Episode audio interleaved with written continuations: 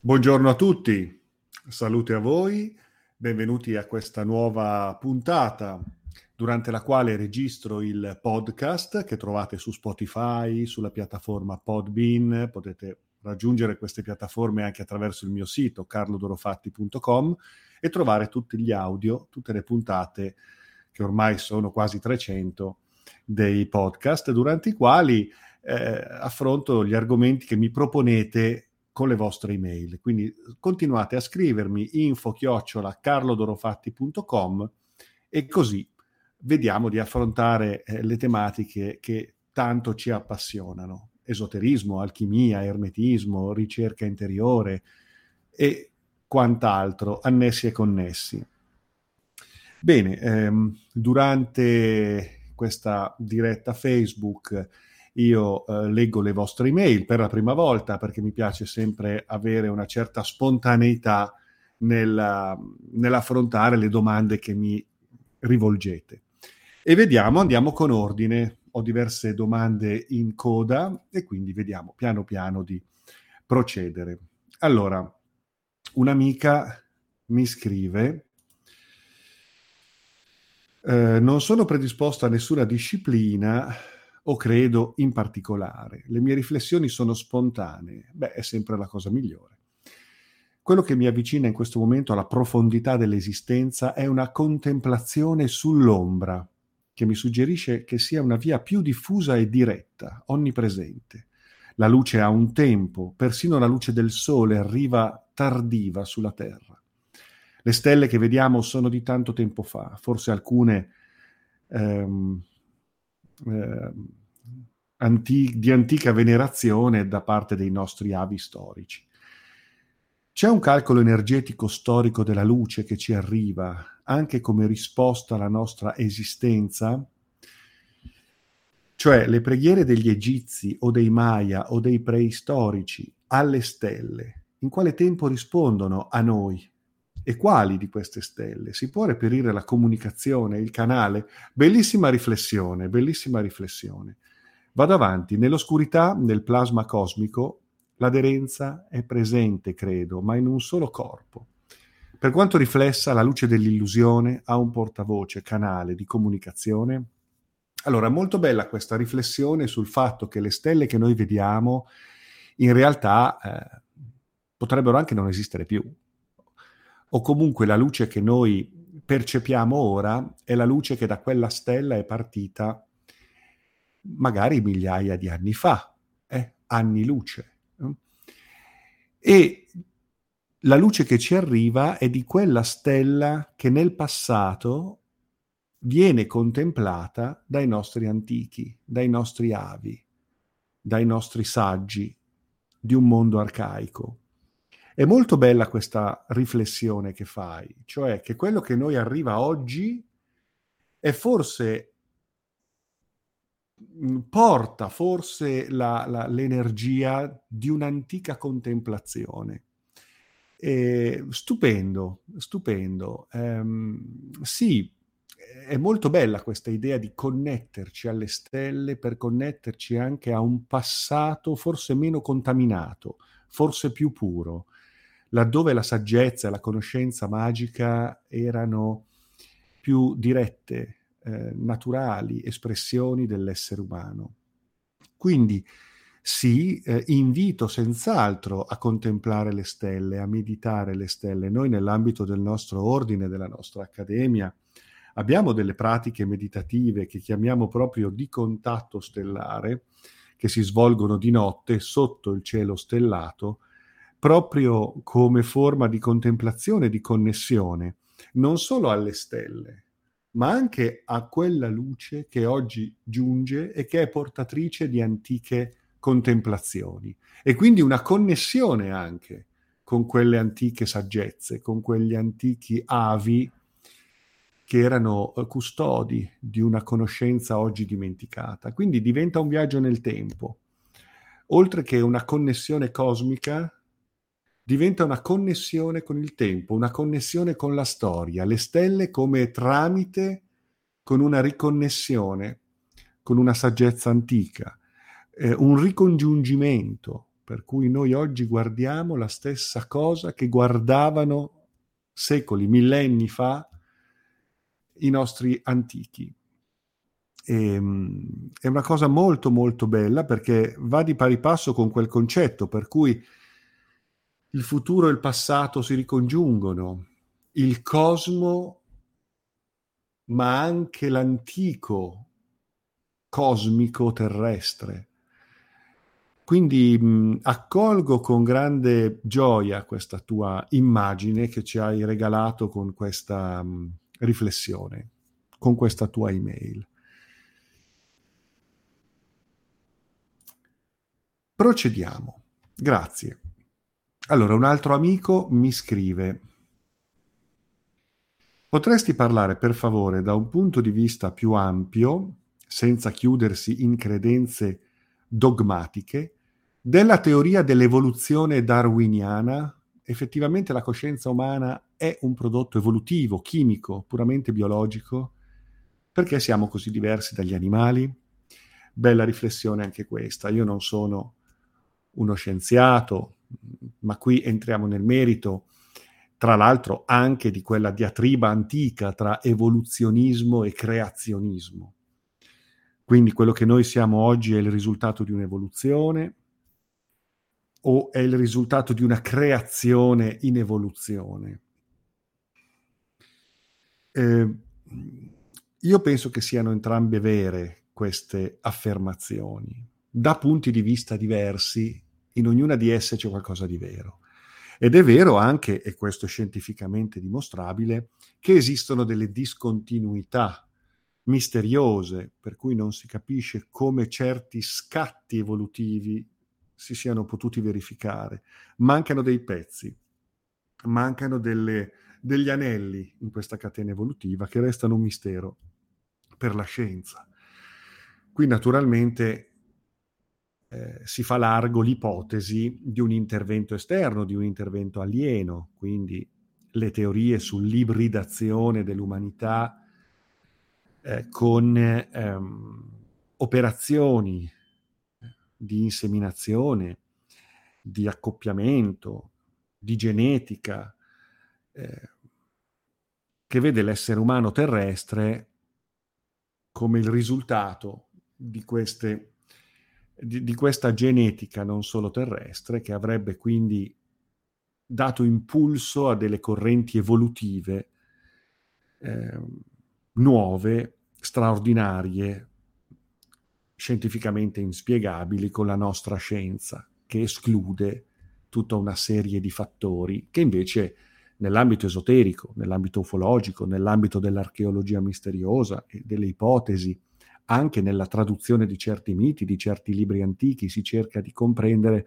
quali fossero i, i, gli interventi, le interferenze di forze non solo trascendentali in senso spirituale, ma anche fisiche, parafisiche, extradimensionali, ultradimensionali, che si sono affacciate sul nostro pianeta, magari fondando addirittura la specie umana e dando impulso ad una uh, nuova corrente evolutiva che poi risponde a leggi biologiche e alle sue proprie dinamiche eh, terrestri.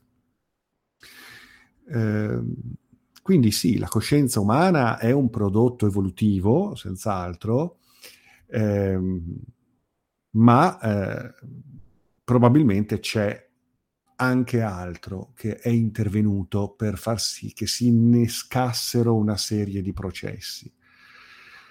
E questo è il motivo per cui siamo così diversi dagli animali, in effetti. Ehm, da un certo punto di vista decisamente più deboli e meno capaci di adattarci all'ambiente, eppure misteriosamente così potenti da aver creato una civiltà e un progresso che nessun animale è mai stato in grado di, di produrre. Quindi ehm, creazionismo, evoluzionismo, secondo me possono andare a braccetto nel momento in cui ampliamo il concetto di vita e ci affacciamo ad una dimensione cosmica.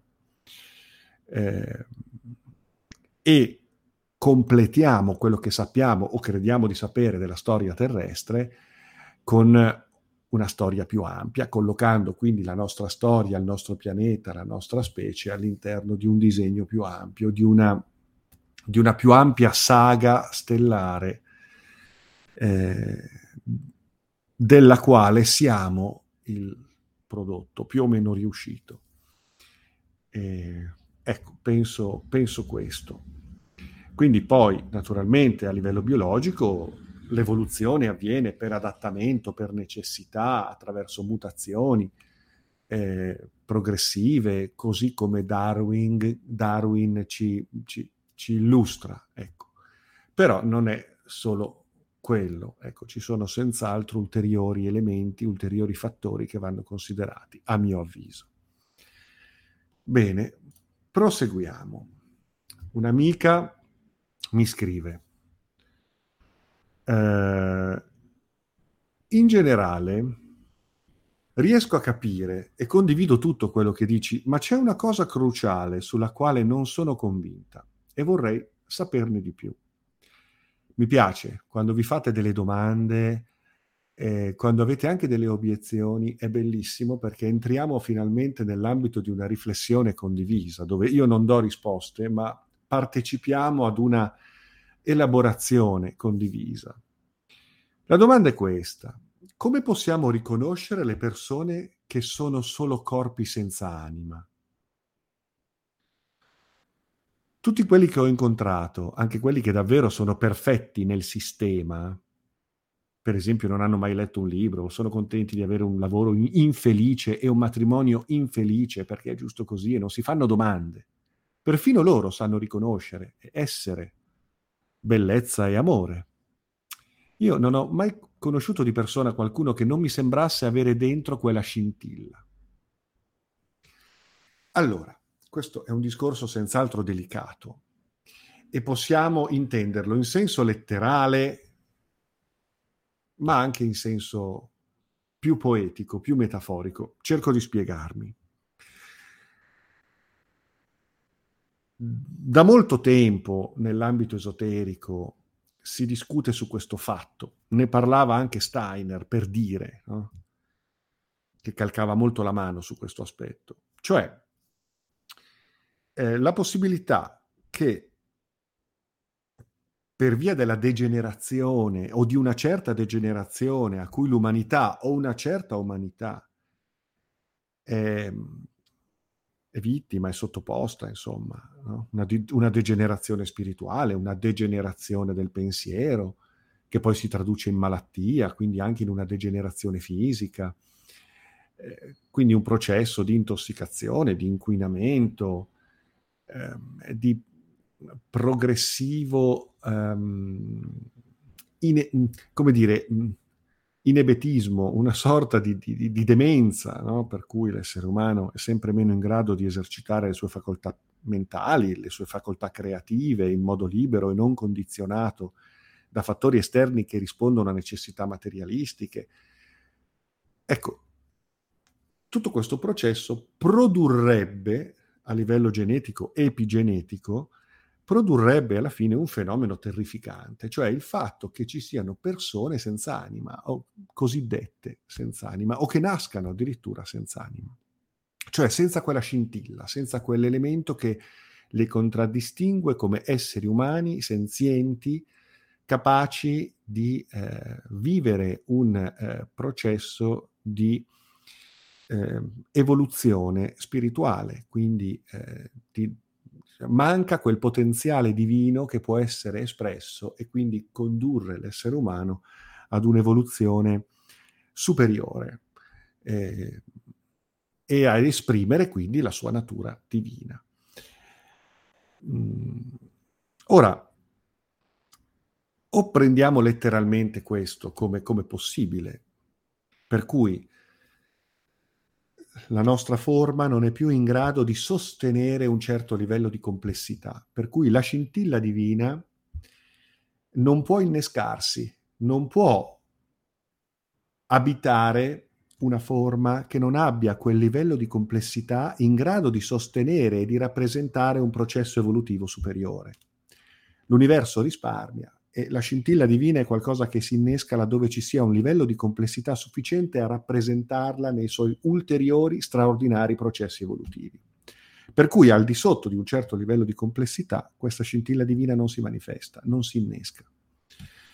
Allora a quel punto ci chiediamo, l'umanità o una certa parte di umanità può essere eh, così vittima di certe degenerazioni per cui non realizza più e non esprime più quella complessità minima sufficiente perché la scintilla divina possa manifestarsi?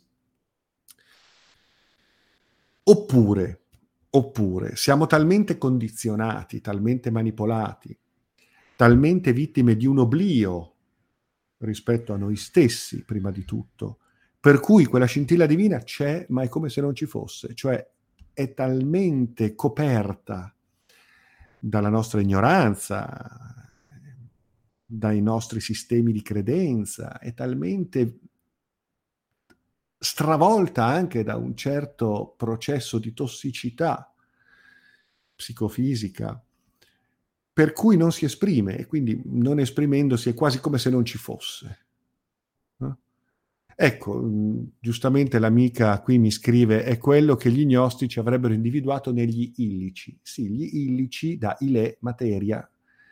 Ilico è colui che è legato alla materia, è un po' il, il um, tamasico dell'induismo. Ricordate i tre gunas, tamas, rajas, sattva ovvero il tamasico, il materialista, eh, egocentrato nelle sue illusioni, e avido, e, identificato totalmente e unicamente con i processi materiali e sensoriali in senso meccanico, il rajasico, che comunque sviluppa una sua uh, psiche eh, e quindi entra in processi mentali che potrebbero rappresentare un ponte verso qualcosa di ulteriore, e finalmente il sattvico che invece riesce a esprimere la propria spiritualità, la propria trascendenza, quindi a rappresentare istanze evolutive ulteriori, finalmente disidentificandosi dai processi materiali in quanto tali per collocarli all'interno di un qualcosa di più ampio.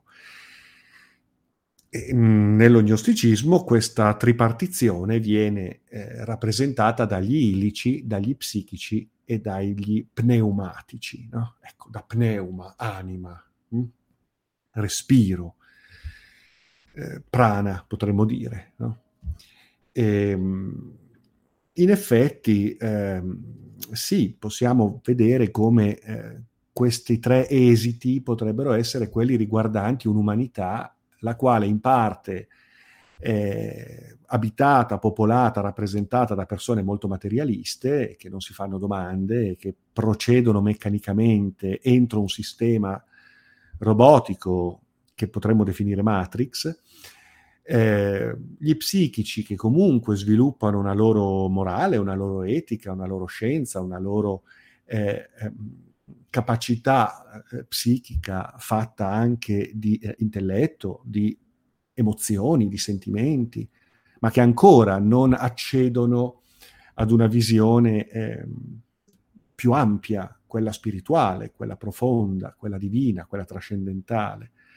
E infine gli pneumatici, appunto, che rappresentano questo aspetto potremmo immaginare che effettivamente l'umanità possa rappresentare in linea generale queste versioni dell'umano. Ora, dire che eh, non c'è l'anima o dire l'anima c'è ma non viene usata è un po' la stessa cosa. Dire l'anima non viene usata fin tanto che addirittura si va a deperire così tanto da, da morire. E questo può essere un processo che causa delle mutazioni per cui nascono individui senza, senza questo principio. Sono ipotesi, sono ipotesi. Ora tu mi dici, io tutte le persone che incontro, anche quelli che non gliene frega niente della spiritualità, magari hanno, insomma, non leggono, non si interessano, non gliene frega niente, lavorano e vivono una vita convenzionale nell'ambito del sistema, però sono comunque delle brave persone, delle belle persone, capaci di esprimere amore, capaci di esprimere bellezza, ma certamente, ma non basta. Cioè, non, l'evoluzione spirituale e la, la, la, trasmutazione spirituale non è solo un essere delle brave persone, secondo i canoni e i criteri, tra l'altro, della società corrente. Cioè non basta essere un, un bravo uomo, un buon uomo, magari che sa esprimere anche una sua saggezza, una sua esperienza di vita, vissuta anche saggiamente, vissuta anche mm, in modo dignitoso, però non basta, non basta quello eh, per poter dire realizzo completamente il potenziale profondo, animico, spirituale, divino che porto dentro di me. C'è un salto successivo, c'è un salto ulteriore. Quindi per fortuna noi conosciamo tante belle persone e tante brave persone che ci fanno dire ma qui l'anima c'è di sicuro, ma probabilmente c'è di sicuro, ma ci mancherebbe che non ci sia l'anima.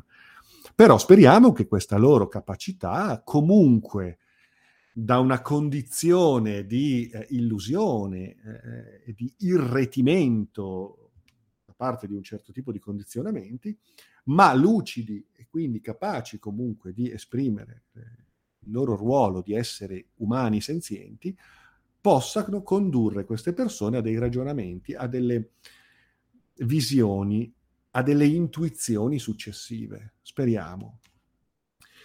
Eh, d'altra parte, però, è anche vero che possono esistere persone invece veramente becere, ma non in quanto semplicemente cattive, malvagie o, o, egoiste a, a, all'ennesima potenza, senza scrupoli, crudeli, violente, eh, bestiali, eh. ma anche persone totalmente indifferenti che rappresentano poi una, una robotizzazione del, dell'umano non più umano, disumano, inumano sia nella loro ignavia ignorante e robotica, sia ancora di più nella loro espressione più eh, eventualmente crudele, quindi bestiale. Eh. E, allora, da una parte mi viene a dire, io se mi guardo intorno ne vedo un sacco di gente senza anima.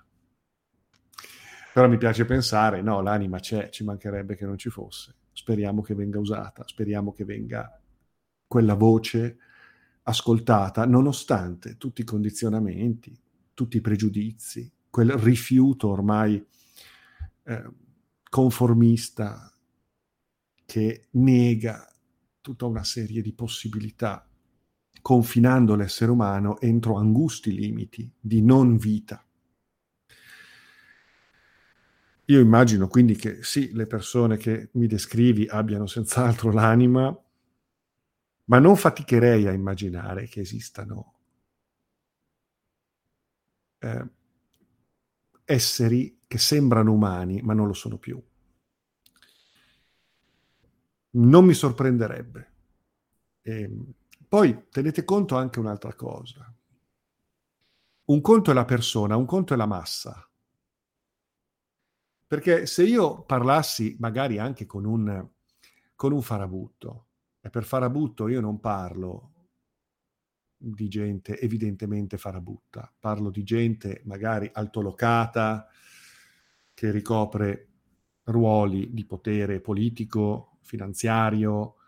Eh, ecco, magari io sono anche sicuro che se ci parlassi personalmente potrei avere anche la sensazione che ancora c'è qualcosa. Forse Forse. E tuttavia nell'insieme, quando penso a queste persone, in quanto espressioni di un egregore fuori controllo, disumano, le vedo partecipi di processi disumani, disumanizzanti,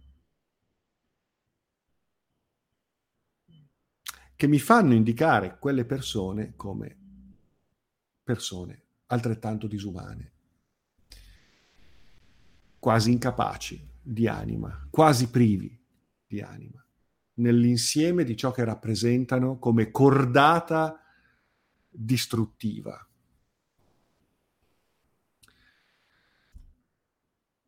Ecco, mettiamo lì questa riflessione in senso globale, in senso generale. A volte è semplicistico dire, ah sì, quello è senza anima, nascono uomini senza anima. Cioè, va bene, è New Age.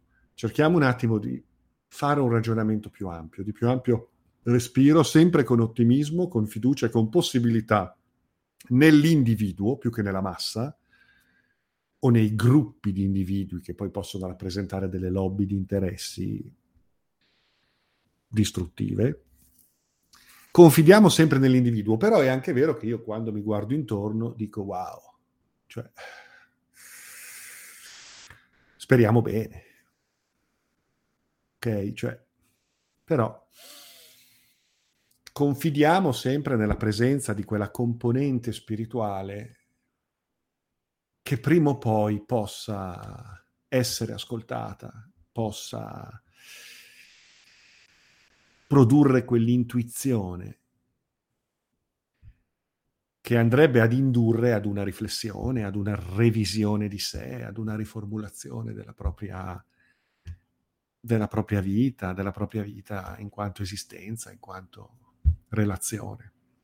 Speriamo. Ok? Quindi ecco, mi auguro di essere riuscito comunque a dare una, una, uno scenario un pochino più ampio rispetto semplicemente a dire ah sì, ci sono corpi senza anima qua e là, ecco, che poi diventa una sorta di razzismo spirituale che può produrre poi delle strane, pregiudizievoli eh, idee che, che, che producono poi comportamenti cioè, non è che torniamo alle caste dove ci sono i paria, ecco, cerchiamo di non entrare poi in cortocircuiti pericolosi nel usare questi termini in maniera troppo superficiale.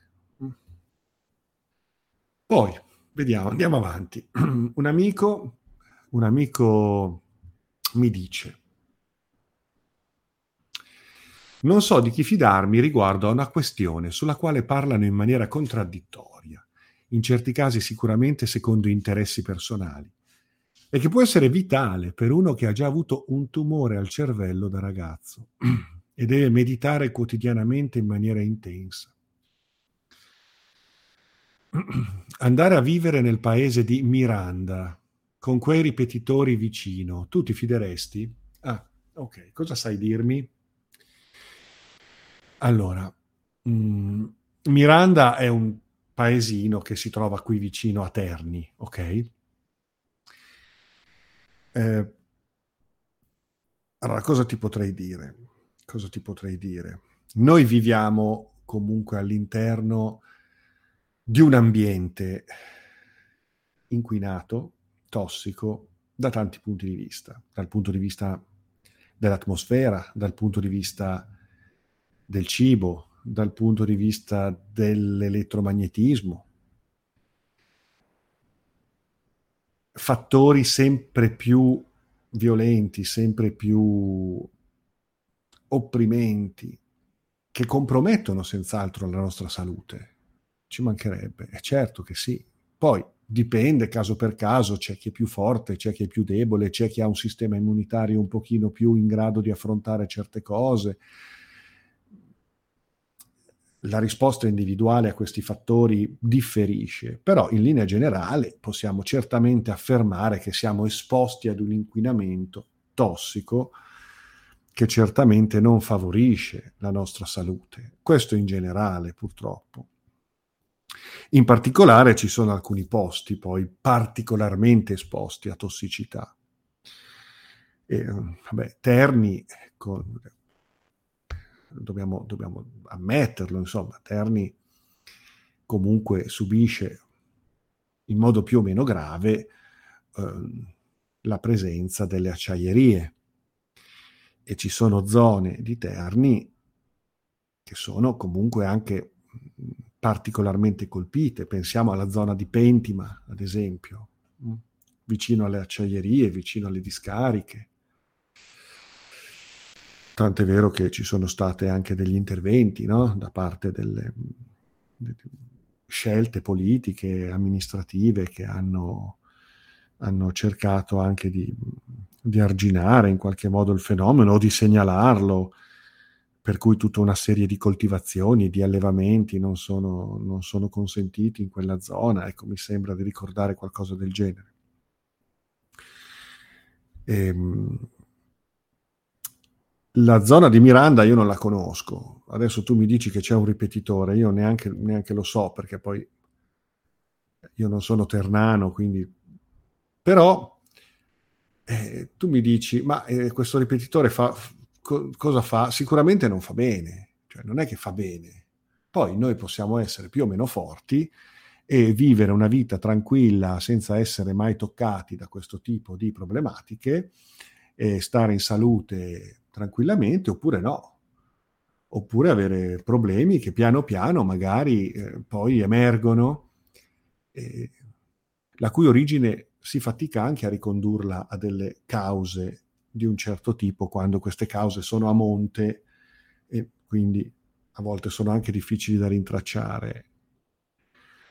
Il dottor Massimo Formica, che collabora con l'Accademia, è un esperto di medicina ambientale, a volte collabora anche con istituti di ricerca, anche con, come consulente del tribunale e quindi saprebbe sicuramente darti una risposta più precisa, considerando anche il tuo eh, passato, il tuo, i tuoi trascorsi rispetto a questo problema di salute che mi, che mi dici.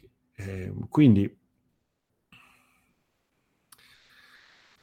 non saprei, direi che forse mi contatti in privato e, e, e ti passo il numero del dottor Formica e magari fai una chiacchierata con lui per verificare effettivamente quanto potrebbe essere rischioso subire l'impatto di quel tipo di, di, di, di struttura che si trova, che si trova lì. Mm? E quindi ecco, vediamo. Mm? Va bene, ti ringrazio per, per la domanda. Allora, io oggi mi fermerei qui. Se volete continuare a scrivermi, mi scrivete eh, l'email ce l'avete, sapete che io più o meno settimanalmente eh, registro questo podcast e faccio questo momento insieme a voi, questa diretta. Vi ricordo che il 19 agosto sarò a Tambre, in provincia di Belluno, per una conferenza sull'alchimia, in un luogo straordinario, eh, un luogo che ospita annualmente un convegno sull'alchimia, quest'anno sarò io il relatore. E a Tambre vi ricordo che c'è la casa museo dell'alchimista che vi consiglio di andare a visitare, è stupenda. E parleremo di alchimia, parleremo di esoterismo, parleremo anche di questo misterioso luogo e di questo misterioso alchimista che nel Cinquecento lo abitava in quanto laboratorio alchemico eh, visitabile, questa casa museo, e è molto molto interessante. Poi vi ricordo ehm, che eh, abbiamo un appuntamento a Firenze in ottobre, quindi ne parleremo più avanti, però intanto segnatevi le date venerdì 7 ottobre una conferenza a Firenze e domenica 9 ottobre un seminario a Firenze che farò insieme a Rita Minelli. Bene, allora, vi ringrazio e continuate a scrivermi, io come vedete sono qui. Grazie a tutti. Salute a voi.